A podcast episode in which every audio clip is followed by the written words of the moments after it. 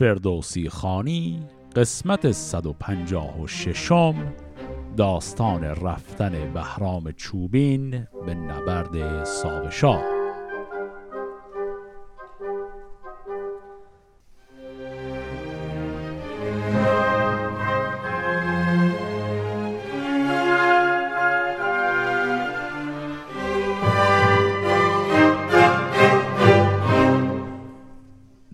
قسمت قبل ما با یک شخصیت خیلی جالبی به نام آقای بهرام چوبین یا بهرام چوبینه آشنا شدیم. دیدیم که در یک پیشگویی که در زمان انوشیروان شده بوده گفته شده بود که پادشاهی از شرق از منطقه ترکان میاد حمله می‌کنه به شاهنشاهی هرمزد و کسی که می‌تونه هرمزد را نجات بده فردی است به نام بهرام چوبین. اینها رفتن ایشون رو پیدا کردند سپه سالاری لشکر ایران رو به ایشون دادند. بهرام چوبین رفت و در دستگاه عرض بزرگانی رو انتخاب کرد. یک لشکر گزیده ای رو انتخاب کرده و حالا می‌خواد بره به جنگ.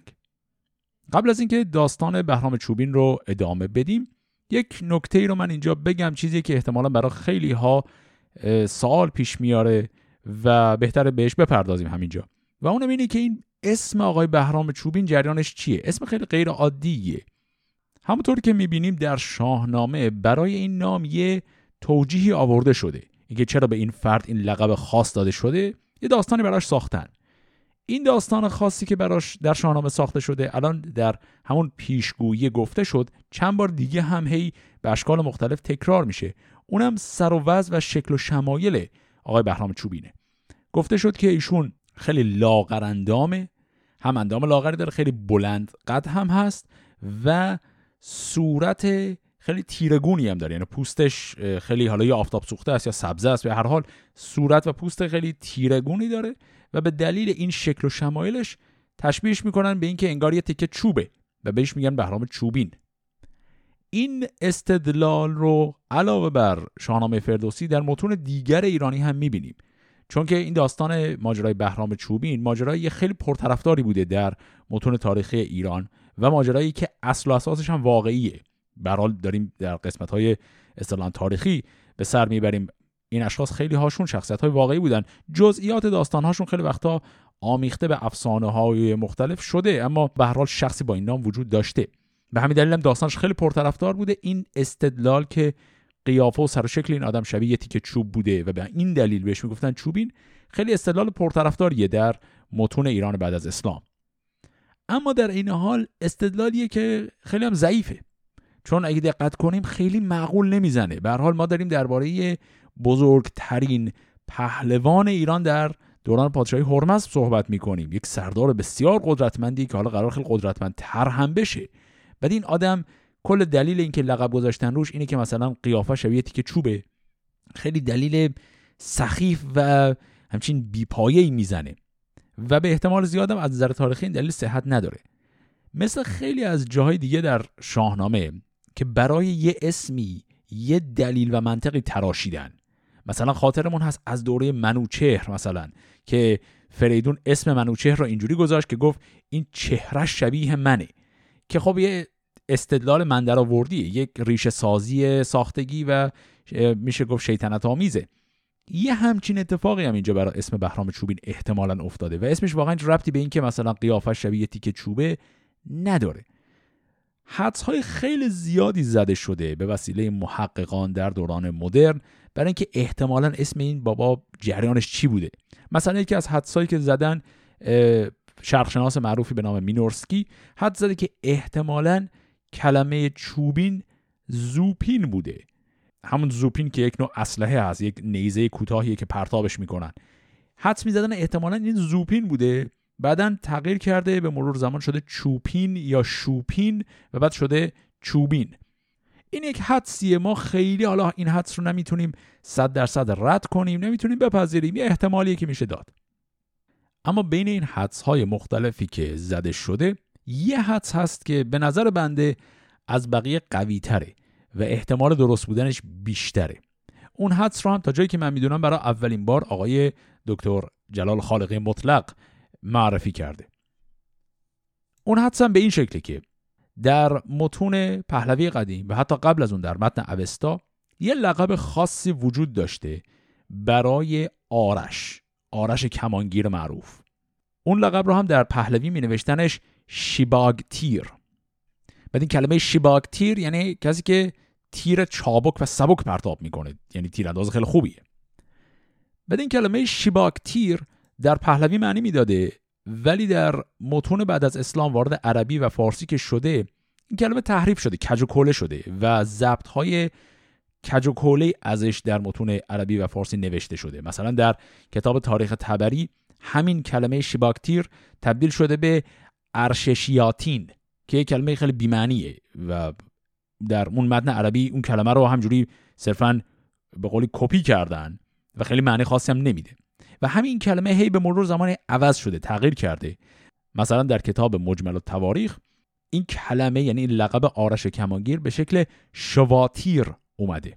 که خب شواتیر هم باز کلمه بی معنیه.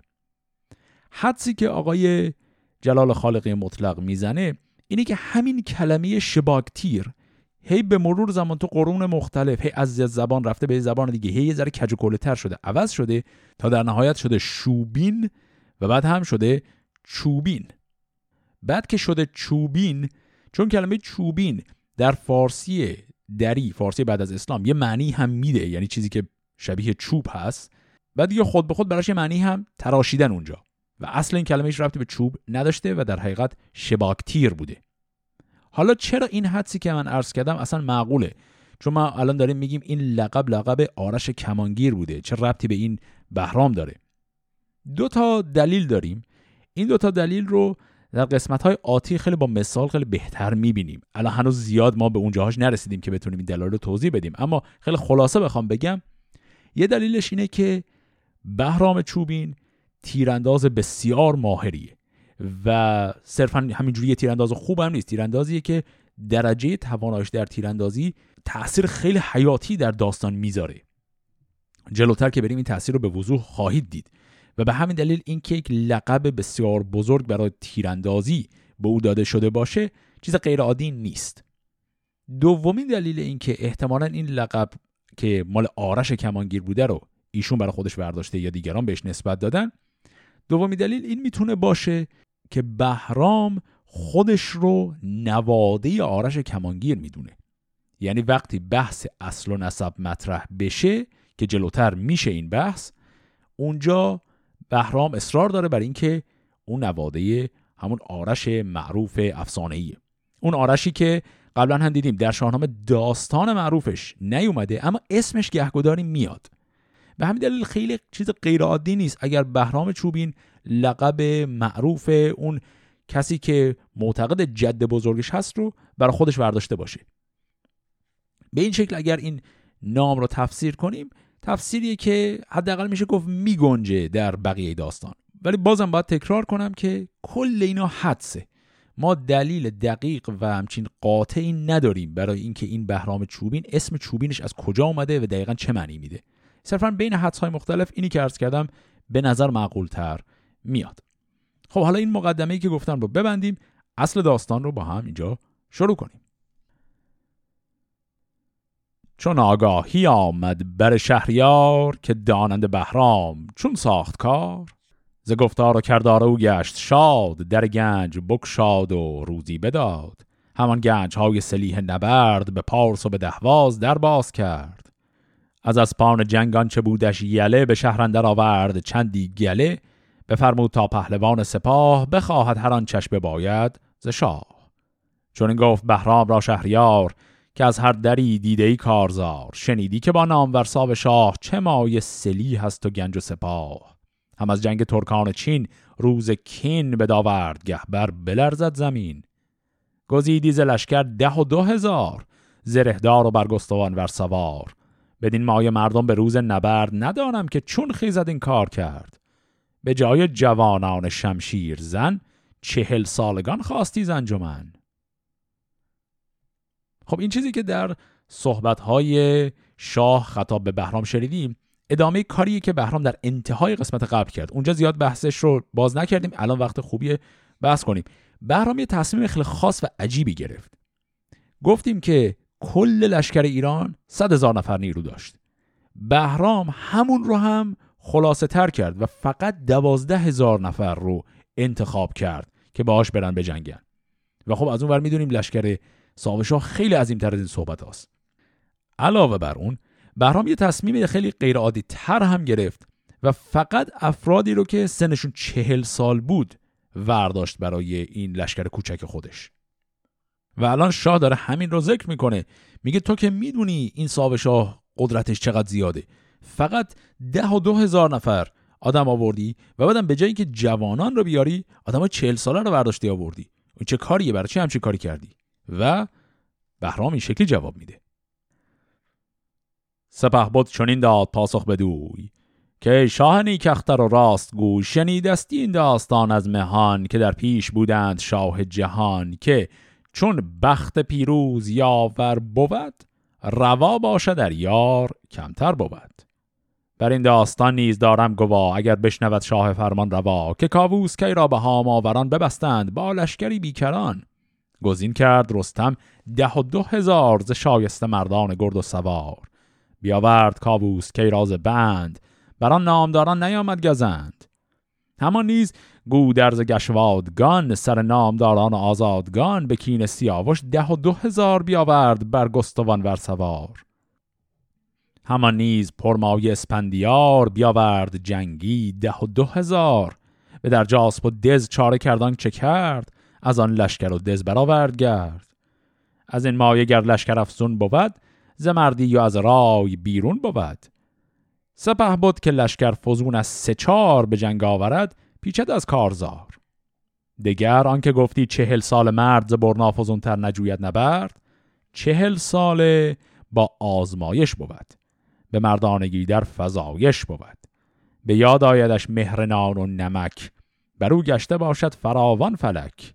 ز گفتار بدگوی و از نام و ننگ حراسان بود سر نپیچد ز جنگ. ز بهر زن و زاده و دوده را بپیچد روان مرد فرسوده را. جوان چیز بیند پذیرت فریب به گاه درنگش نباشد شکیب. ندارد زن و کودک و کشت و ورز نه چیزی بداند ز ناارز و ارز چو بی آزمایش نیابد خرد سر مایه کارها ننگرد. گردون که پیروز گردد به جنگ شود شاد و خندان و سازد درنگ. وگر هیچ نیرو رسد بر تنش نبیند جز از پشت او دشمنش. پس استدلال آقای بهرام چوبین رو اینجا شنیدیم. برای اون بحث دوازده هزار ایشون استدلالی آورد با مثال های تاریخی. گفت که اگر بخت یار ما باشه لشکر کوچک خیلی بهترم هست. سه تا داستان رو آورد به عنوان مثال. یکی ماجرای رستم که رفت به جنگ هاماوران و اونجا کیکاووس رو نجات داد. دوم ماجرای گودرز در جنگی که احتمالا منظورش همون جنگ نبرد دوازده رخه. و سوم داستان اسپندیار که رفت به جنگ ارجاس و رفت خواهرانش رو آزاد کنه. گفت در هر سه این موارد اون لشکری که با خودشون برده بودن دوازده هزار تا بیشتر نبود لشکر بزرگتر نبردن. حالا اینکه حرف ایشون چقدر دقیقه یا نه خیلی بحث ما نیست. اصل حرف اینه که ایشون استدلال می‌کنه بنابر شواهد تاریخی که میاره. حالا چقدر دقت داره شواهدش یا نه پافشاری می‌کنه که من همین نیروی بسیار کوچک برام خیلی بهترم هست. بعد از اون حرف همون چهل ساله ها رو می‌زنه. میگه اتفاقا سربازی که سن و سالش بالاتر خیلی بهتره. چون که از آبرو میترسن به همین دلیل آنی که اتفاق افتاد که انتظارشو نداشتن عقب نشینی نمی‌کنن. نگران حفظ نام خودشون هستن. و دوم اینکه زن و بچه دارن. به همین دلیل خیلی نگران هستن و خیلی عاقلانه تر برخورد می‌کنن. روی همین حساب این دوتا تصمیم خودش رو توجیه کرد. و شاه هم با این توجیه راضی میشه به این شکل. چو بشنید گفتار او شهریار چنان تازه شد چون گلن در بهار. بدو گفت رو جوشن کارزار بپوش و از ایوان به میدان گذار. سپه بود بیامد ز نزدیک شاه کمر خواست و خفتان و در و کلاه برافکند برگستوان بر سمند به فتراک بربست پیچان کمند. جهاندار با گوی و چوگان و تیر به میدان خرامید و خود با وزیر. سپه بود بیامد به میدان شاه ابا جوشن و گرز و رومی کلاه. چو دیدش جهاندار کرد آفرین سپه بود ببوسید روی زمین. بیاورد پس شهریاران درفش که بود پیکرش اژدهافش بنفش که در پیش رستم بودی روز جنگ سبک شاه ایران گرفتان به چنگ. چو بپسود خندان به بهرام داد فراوان بر او آفرین کرد یاد. به بهرام گفت آنکه جدان من همی خواندندش سر انجمن کجا نام او رستم پهلوان جهانگیر و پیروز و روشن روان درفش وی استین که داری به دست که پیروز بادی و خسرو پرست. گمانم که تو رستم دیگری به مردی و گردی و فرمانبری. بر او آفرین کرد پس پهلوان که پیروزگر باش و روشن روان. ز میدان بیامد به جای نشست سپه بود درفش تهمتن به دست. پراگنده گشتند گردان شاه همان شادمان پهلوان سپاه. پس به این شکل آقای بهرام چوبین می‌خواد راهی بشه به جنگ. این صحنه هم که اینجا دیدیم خیلی نکته جالبی داشت. دیدیم که خب اون لباس رزم خودش رو آماده پوشید رفت یک بار دیگه شاه او رو دید.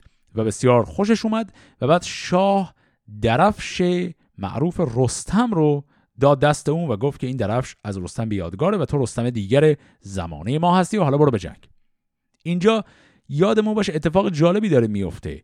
اون همین که در قسمت قبل وقتی که اون وزرا دور هم جمع شده بودند و می‌خواستن حساب کتاب کنن که از چهار طرف کشور بهشون حمله شده و چه کار باید بکنن مثالی که آوردن مثال داستان اسفندیار بود. گفتن ما هم یک اسفندیار مانندی نیاز داریم که همونطور که اسفندیار گشتاس رو از چنگ ارجاس نجات داد الان هم شاهنشاهی ما رو باید از چنگ این ساوشاه نجات بده. اینطوری اونجا به شکل زمینی بهرام چوبین اسفندیار زمانه معرفی شد. بعد الان اینجا داره رستم بودن زمان خودش هم بهش نسبت داده میشه. پس بهرام چوبین شده هم اسپندیار زمانه و هم رستم زمانه. هر دو تشبیه هم از این نظره که کشور در اوج بیچارگیه و هیچ کس نمی‌تونه کمک کنه غیر از همین یه نفر. پس امید بسیار زیادی به ایشون بسته شده که بره و کل کشور رو از این خطر بسیار بزرگ نجات بده.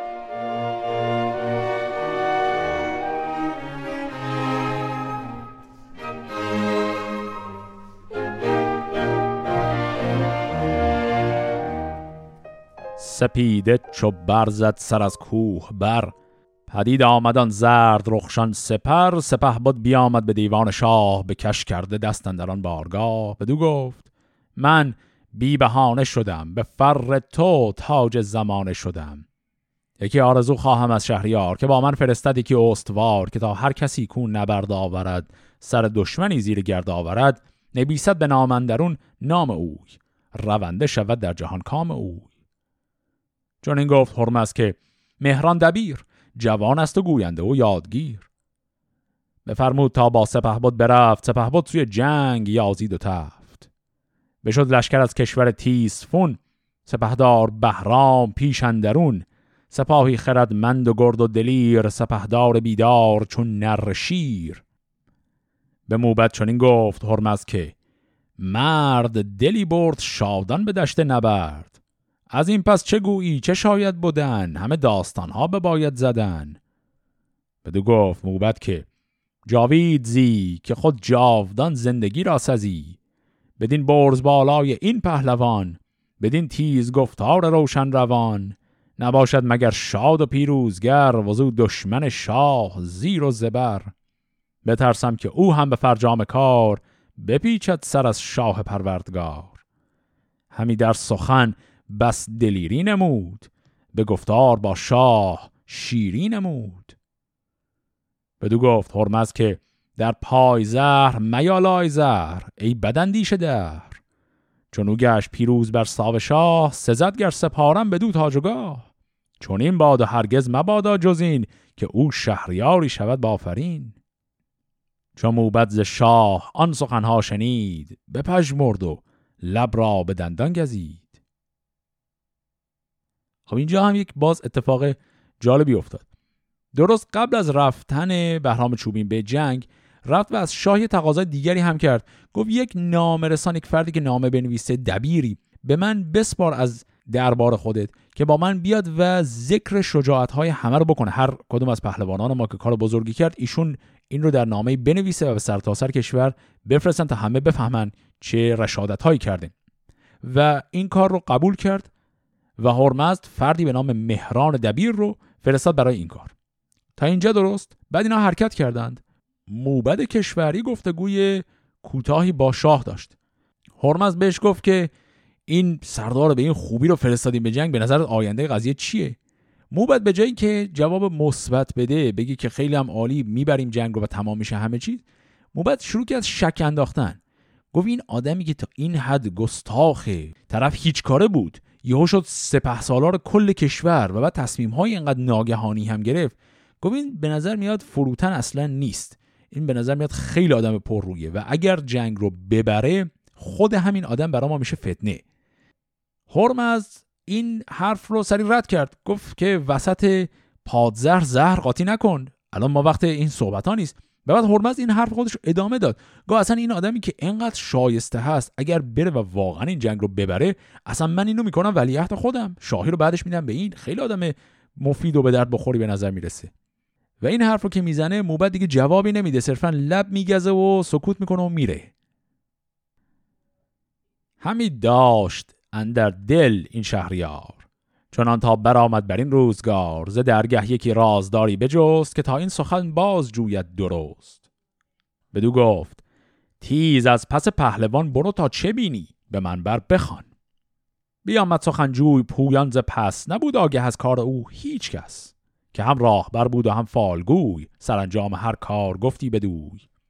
چو بهرام بیرون شد از تیسفون همه راند با نیزه پیشندرون پدید آمدش سرفروشی به راه.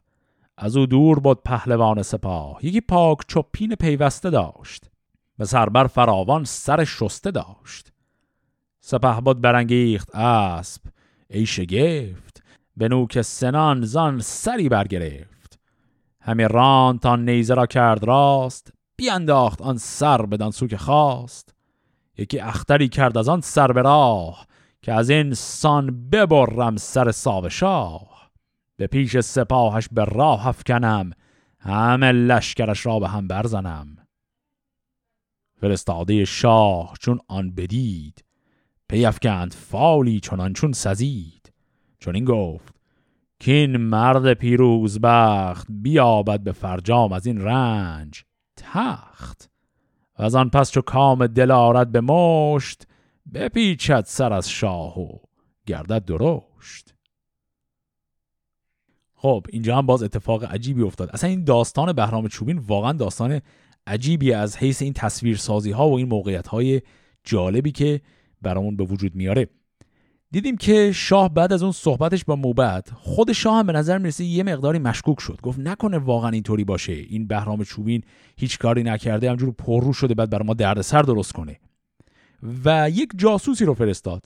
گفت یک مرد بسیار با دانشی رو فرستاد که پشت لشکر بهرام بره تعقیب کنه اونا رو و گزارش بده که اینا در مسیری که دارن میرن چه کار می‌کنن. و این فردم این کارو کرد. و اینا همینجوری در مسیر دارن میرن از تیسفون دارن میرن بیرون. گفت رسیدن به یک سرفروش. حالا سرفروش چیه؟ سرفروش یعنی همون چیزی که امروزه ما تو فارسی معاصر بهش میگیم کله پاچه فروش. طرف سر و پاچه گوسفند میفروشه. منظور از سر اینجا سر گوسفنده. بعد خب این سرفروش بساتی کرده و یک سفره هست و این کله های گوسفند گذاشته برای فروش و بهرام چوبین که داره رد میشه با نیزش می‌زنه توی یکی از این کله های گوسفند. بلندش می‌کنه و بعد پرتابش می‌کنه توی آسمان. و بعد همینطور که این سر گوسفند در آسمان جمجمه داره همجوری میچرخه و داره پرتاب میشه بهرام چوبین رو به همه لشکریان خودش میگه من عین این کار رو با سر ساوشاه هم می‌خوام بکنم. و اون فرستاده ای که از دور به حال داره این صحنه رو می‌بینه سریع میگه که این حرکت بسیار بدفالیه برای ما. این بهرام چوبین که اینجوری داره رفتار می‌کنه این بعد از اینکه ساو شاه را از بین ببره گفت به تخت پادشاهی می‌خواد نظر کنه و این برای تاج و تخت ما میشه مایه دردسر. بیامد بر شهریار این بگفت جهاندار با درد و غم گشت جفت ورا آن سخن بدتر آمد ز مرگ به مرد و تیره شدن سبز برگ. فرستاده خواست از در جوان فرستاد تازان بر پهلوان بدو گفت رو با سپه بود بگوی که امشب ز جایی که هستی مپوی به شبگیر برگرد و پیش من آی. تویی کرد خواهم ز بیگانه جای بگویم به تو هرچه آید ز پند. سخن چند یاد آمدم سودمند فرستاده آمد بر پهلوان. بگفتان چه بشنید مرد جوان؟ چون این داد پاسخ که لشکر ز راه نخوانند باز ای خردمند شاه. ز ره بازگشتن بداید به فال به نیرو شود زین سخن بدسگال. چو پیروز گردم بیایم برت در افشان کنم لشکر و کشورت. فرستاده آمد به نزدیک شاه بگفتن چه بشنید از آن رزم خواه. ز گفتار او شاه خوشنود گشت. همه رنج پوینده بیسود گشت. خب از اینجا وقتی که اون فرستاده رفت و خبر این ماجرا رو به شاه داد شاه دوباره خیلی ناراحت و نگران شد. بعد شاه می‌خواد یه آزمایشی بکنه این بهرام چوبین رو. یه نفر دیگر رو میفرسته با این پیغام. میگه برو این پیغام سریع به بهرام بده بیاد. بهرام همجور تو مسیر هنوز نرسیده به ساب شاه دیگه. تازه از شهر دور شده. پیغام اینه که امشب هر جا هستی اتراق کن دیگه جلوتر نرو. دم صبح که شد برگرد. برگرد گفت که من یک سر پندهایی هست می‌خوام به تو بدم. یک نکاتی هست که یادم رفته بود بگمت. الان می‌خوام بهت بگم. و این فرستاده رفت و این خبر رو به بهرام داد. بهرام پیغامی که داد این بود که حرکت خیلی بدشگونیه که شما لشکر به این بزرگی رو کشیدی داری میری بعد وسط را برگردی. گفت که دشمنانمون هم از این حرف خیلی خوشحال میشن وقتی بفهمن که ما یه لشکری داشتیم بعد وسط را برش گردوندیم. رو همین حساب گفت وایسا من میرم این جنگ رو می‌کنم. پیروز که شدم برمیگردم. هرچی بعد می‌خوای بهم بگی بعد بگو. از غذا به نظر می‌رسه این حرف بهرام اون چیزی بوده که هرمز دوست داشت بشنوه. یعنی آزمایشش این بود که می‌خواست ببینه بهرام آیا برمیگرده یا نه. و وقتی بهرام بهش گفت که حرکت خوبی نیست برای لشکر که ما برگردیم به نظر می‌رسه که هرمز اتفاقا خیلی خوشحال شد از این جواب و به نظرش اومد که بله این سردار خیلی خوبیه جنگاور خوبیه. سپهدار شبگیر لشکر براند بر ایشان همین نام یزدان بخواند. همی رفت تا کشور خوزیان. ز لشکر کسی را نیامد زیان. زنی با جوالی میان پرز کاه همی رفت پویان میان سپاه. سواری بیامد خریدن جوال ندادش بها و بپیچید یال. خروشان زن آمد به بهرام گفت که کاه است لختی مرا در نهافت بهای جوالی همی داشتم به پیش سپاه تو بگذاشتم. کنون بستد از من سواری به راه که دارد به سربر از آهن کلاه. بجستند آن مرد را در زمان کشیدند سوی سپه با دمان. ستاننده را گفت بهرام گرد که این جرم چون این شمردی تو خورد؟ دوانش به پیش سراپرده برد سر و دست و پایش شکستند خورد. میانش به خنجر به دو نیم کرد. بدو مرد بیدار را بیم کرد. خروشی برآمد ز پرده سرای که اینام داران پاکیزه رای. هر آن کس که او پر کاهی ز کس ستاند نباشد فریاد رس. میانش به خنجر کنم به دو نیم. بخرند چیزی که باید به سیم. پس در همین مسیر هم دیدیم به سمت منطقه خوزیان همون خوزستان که رسیدن دیدیم که چه اتفاقی افتاد. یک زنی یک جوال پر از کاه داشت می‌خواست بفروشه به این سواران که به حال استفاده کنن و یکی ورداشت و پولشو نداد. و بهرام هم اون فرد رو پیدا کرد و کاری کرد که درس عبرتی بشه برای همه و زد به این شکل کشت او رو. و به این شکل ما داریم می‌فهمیم که بهرام فردیه که به حرف رعیت و مردم عادی هم گوش می‌کنه و اینجا یه نمه های مختصری از اخلاق پادشاهان رو داریم در رفتار بهرام می‌بینیم.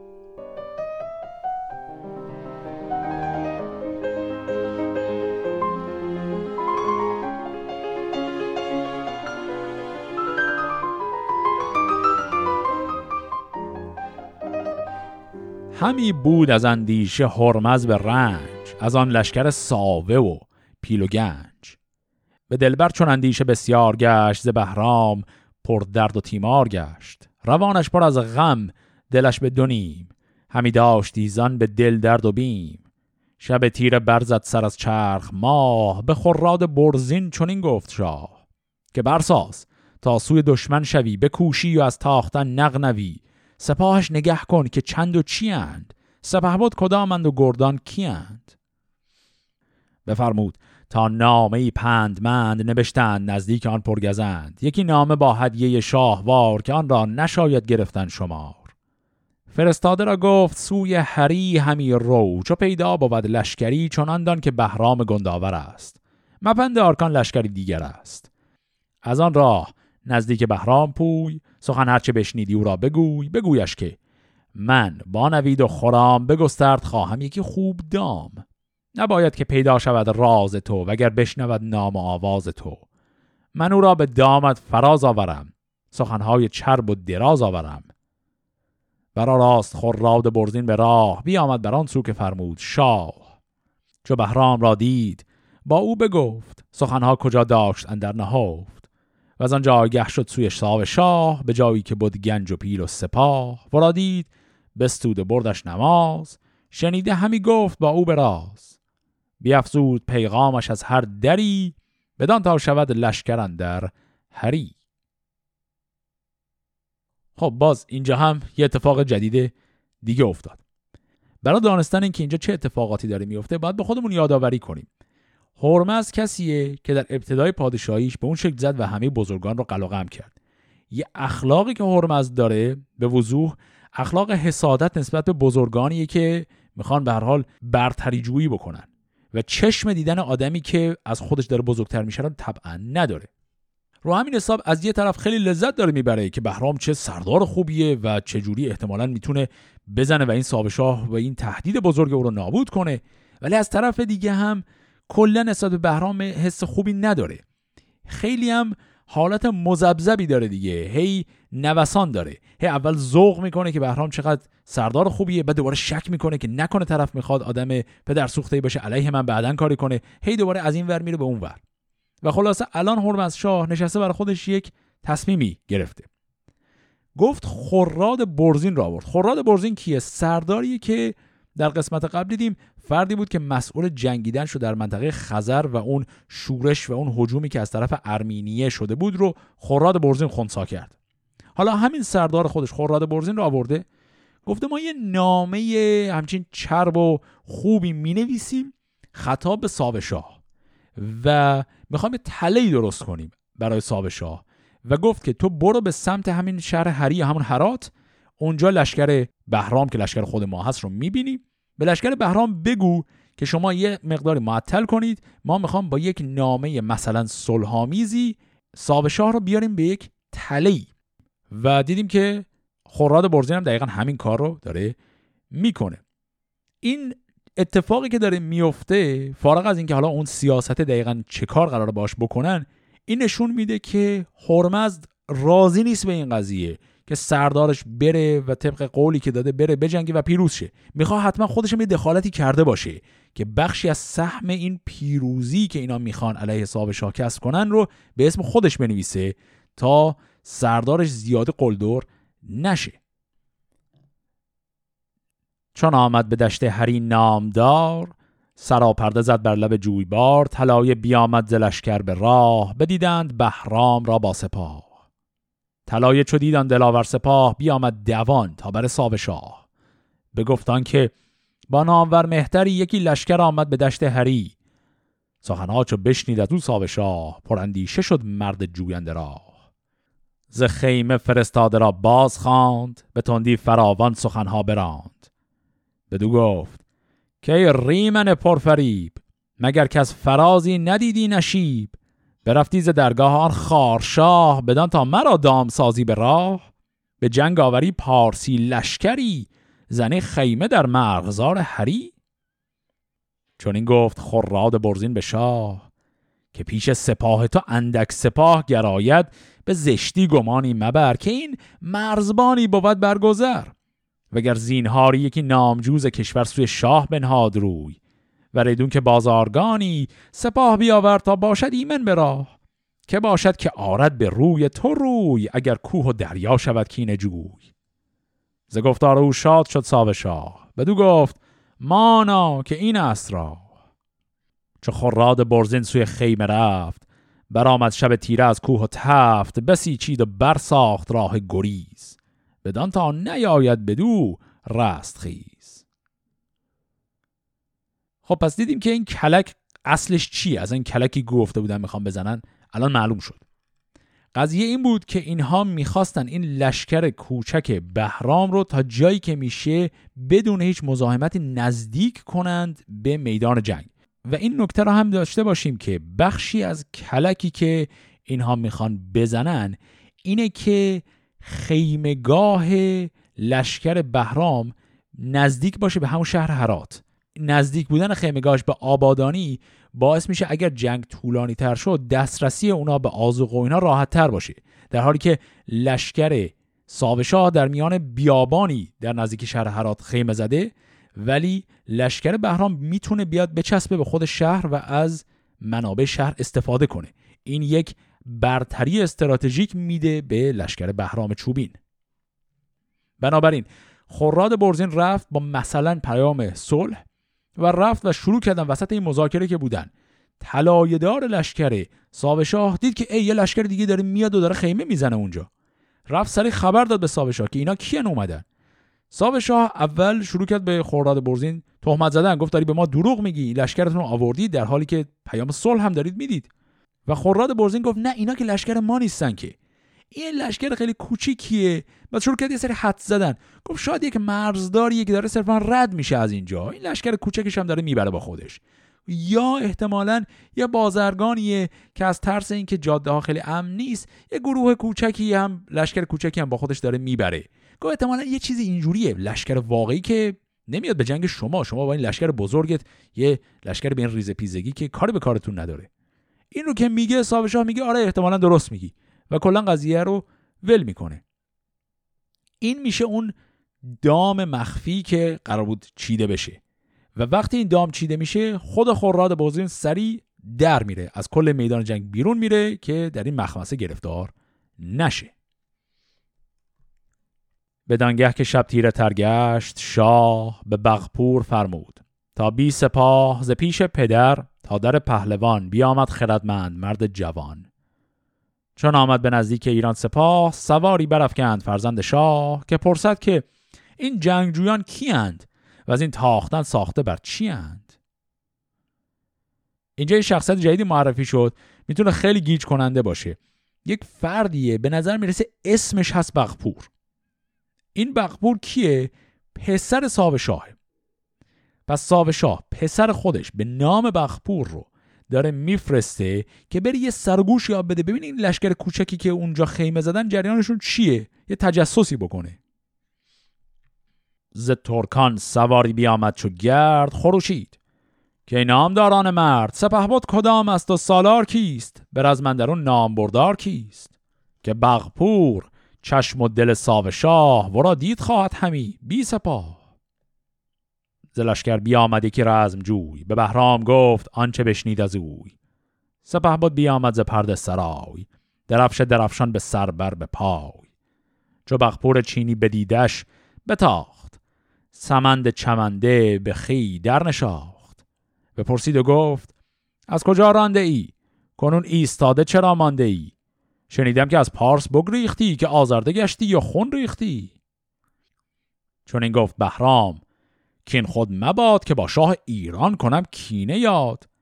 من ایدر به رزم آمدم با سپاه ز بغداد رفتم به فرمان شاه. چون از لشکر ساو شاه آگهی بیامد بدان بارگاه مهی مرا گفت رو راه ایشان بگیر به گرز و سنان و به شمشیر و تیر. چو بشنید بغپور برگشت زود به پیش پدر شد بگفتان چه بود. شنید آن سخن شاه شد بدگمان. فرستاده را جست هم در زمان. یکی گفت خوراد برزین گریخت. همی آمدن خون مژگان بریخت. چون این گفت پس با پسر ساو شاه. که این بدگمان مرد چون رفت راه؟ شب تیره و لشکر بیشمار طلایه چرا شد چون این خارکار؟ پس اینجا ساو شاه هم از نقشه ایرانی ها با خبر میشه. دیدیم که پسرش رو که فرستاد پسرش رفت گفت که شنیدم شما یه لشکر فراری هستید در رفتید حالا اومدید اینجاها. بهرام چوبین هم میگه نخیر همچی چیزی نیست. ما اومدیم به فرمان شاه با لشکر شما بجنگیم. و اینو که می‌فهمن خبر میدن به ساوشا ساوشا میگه برید این خوراد برزین که دروغ گفت و پیداش کنید. اینا میرن و پیداش نمی‌کنن می‌فهمن ایشون فرار کرده. و آن پس فرستاد مردی کهن به نزدیک بهرام چیر سخن. بدو گفت رو پارسی را بگوی که ایدر به خیره مبر آبروی. همانا که این مایه دانی درست که از این پادشاه تو مرگ تو جست. به جنگت فرستاد نزد کسی که همتا ندارد به گیتی بسی. تو را گفت رو راه بر من بگیر.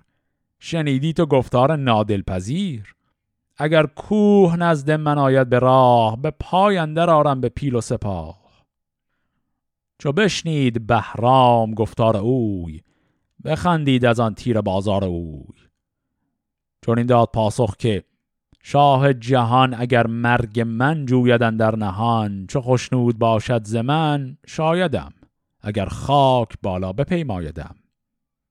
فرستاده آمد بر ساو شاه بگفتان چه بشنید از آن رزم خواه بدو گفت رو پارسی را بگوی که چندین چرا باید از جستجوی؟ کنون که آمدستی بدین بارگاه ز ما آرزو هرچه باید بخواه. فرستاده آمد به بهرام گفت که رازی که داری برار از نهافت که این شهریاری است نیکختری به جویت همی چون تو فرمان بری بدو گفت بهرام کورا بگوی که اگر دادجویی بهانه مجوی. گر ایدون که با شهریار جهان همی آشتی جویان در نهان تو را اندر مرز مهمان کنم. به چیزی که گویی تو فرمان کنم. ببخشم سپاه تو را سیم و زر که را در خرایت کلاه و کمر. سواری فرستم به نزدیک شاه بدان تا به راه آیدد نیم راه. بسان همالان علف سازدد اگر دوستی شاه بنوازدد و ریدون که ایدر به جنگ آمدی به دریا به جنگ نهنگ آمدی چنان بازگردی ز دشت هری که بر تو بگریند هر مهتری. به برگشتنت پیش در چاه باد پست باد و بارانت همراه باد. نیاوردت ای در مگر بخت بد همی خواست تا بر سرت بد رسد. فرستاده برگشت و آمد چو باد. پیام جهانجوی یک یک بداد. چو بشنید پیغام او ساو شاه برا شفت از آن یک دل رزم خواه از آن سرد گفتن دلش تنگ شد رخانش از اندیشه بیرنگ شد. فرستاده را گفت شو بازگرد. پیامی ببر نزد آن دیو مرد بگویش که در جنگ تو نیست نام نه از کشتنت نیز یابیم کام. چو شاه تو بر در مرا کهترند تو را کمترین چاکران مهترند. گریدون که زینهار خواهی زمن سرت برگزارم از این انجمن. فراوان بیابی زمن خواسته شود لشکرت یکسر آراسته. به گفتار بیسود و دیوانگی نجوید جهانجوی مردانگی. خب چیزی که اینجا داریم می‌بینیم رجزخانی های بهرام چوبین و ساوشا برای همدیگره. داریم می‌بینیم که هی پیغام پسخان میدن هی فرستاده میاد حرف این رو می‌زنه دوباره جواب رو پس می‌گیره و میره جلو. و فهوای کلی حرفهاشون هم واضحه. داریم اینجا بر میگردیم به همون فضای رجزخانی های پهلوانی که مدت زیاد بود نداشتیم شبیهش رو. و این رجزخانی رو حالا به این شکل ادامه میده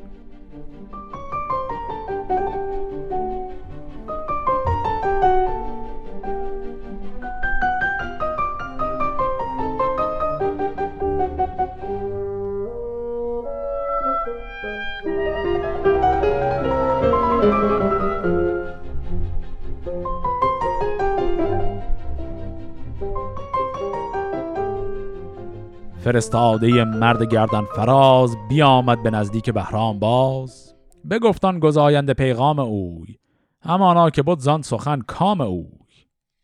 چو بشنید با مرد گوینده گفت که پاسخ ز مهتر نباید نهفت. بگویش که اگر من چنین کهترم نه ننگاید از کهتری بر سرم. شهنشاه و آن لشکر از ننگ تو به تندی نجوید همی جنگ تو. من از خردگی رانده با سپاه. که بپراگنم لشکر ساوشاه ببرم سرت را برم نزد شاه. نیرزد که بر نیزه سازم به راه. چو من زینهاری بود ننگ تو بدین خوردگی کردن آهنگ تو نبینی مرا جز به روز نبرد. درفشی پس پشت من لاجورد که دیدار آن اجده ها مرگ توست. نیام سنانم سر و ترگ توست. در این جملات هم دیدیم که بهرام چوبین داره به درفش خودش اشاره می‌کنه. در همین قسمت دیدیم که درفشی که بهرام در دستشه درفش رستمه. اگرم یادمون باشه درفش رستم نقشش یک اجده ها هست. داره میگه تو درفش من رو که در جنگ ببینی اون اجده ها رو که از دور ببینی اون نشونه اینه که مرگت فرا رسیده. چو بشنید گفتارهای درشت. فرستاده شاه بنمود پشت بیامد. بگفت آنچه دید و شنید. سر شاه ترکان زکین بردمید. بفرمود تا کوس بیرون برند سرفراز پیلان به هامون برند. سیه شد همه کشور از گرد سم. برآمد خروشیدن گاودم. چو بشنید بهرام کامد سپاه در و دشت شد سرخ و زرد و سیاه سپه را بفرمود تا برنشست بیامد زرهدار و گرزی به دست. پس پشت بود شارستان هری به پیش اندرون تیغ زن لشکری. بیاراست با میسر میمنه سپاهی همه یک دل و یک تنه. تو گفتی جهان یک سر از جوشن است ستاره زنوک سنان روشن است. نگه کرد از آن رزمگه ساو شاه به دارایش و ساز آن رزمگاه. هری از پس پشت بهرام دید همه جای خود تنگ و ناکام دید. چون این گفت پس با سواران خیش جهان دیده و غمگساران خیش که آمد فریبنده ای نزد من از آن پارسی مهتر انجمن. همی بود تا آن سپه شارستان گرفتند و شد جای من خارستان. بدان جای تنگی صفی برکشید. هوا نیلگون شد زمین ناپدید.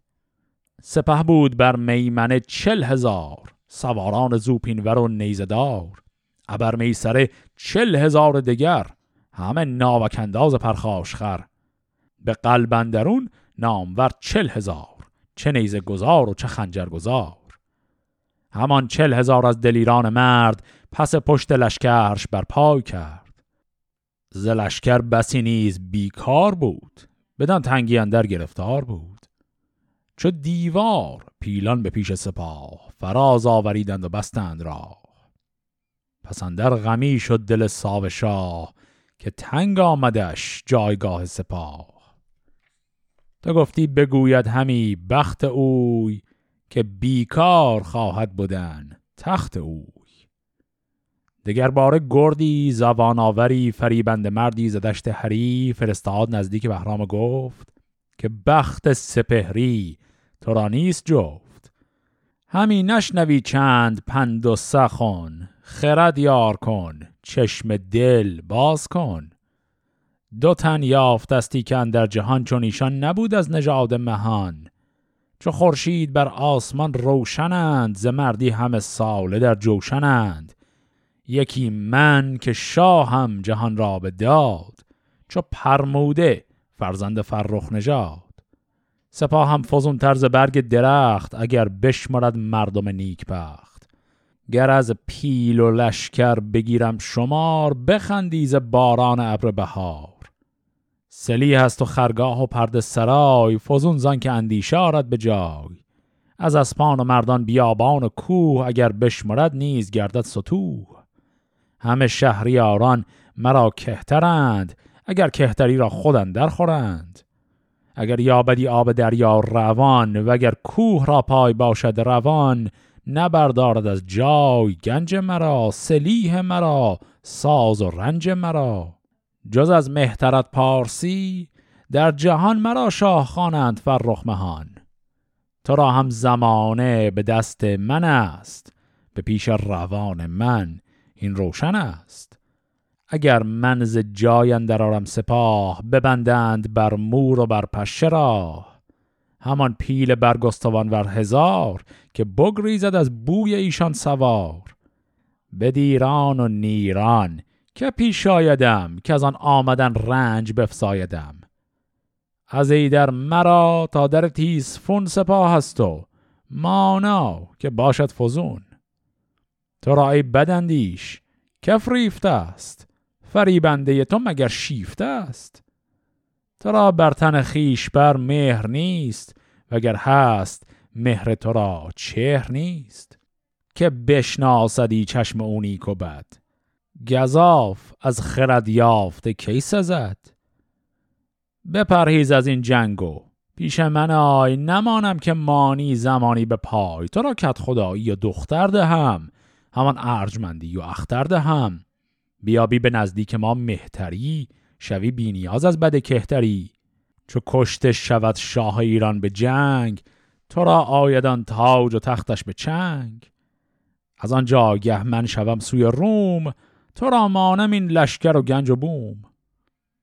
از آن گفتم این کم پسند آمدی بدین کارها فرمند آمدی سپه تاختن دانی و کیمیا سپه بود به دستت پدرگر نیا.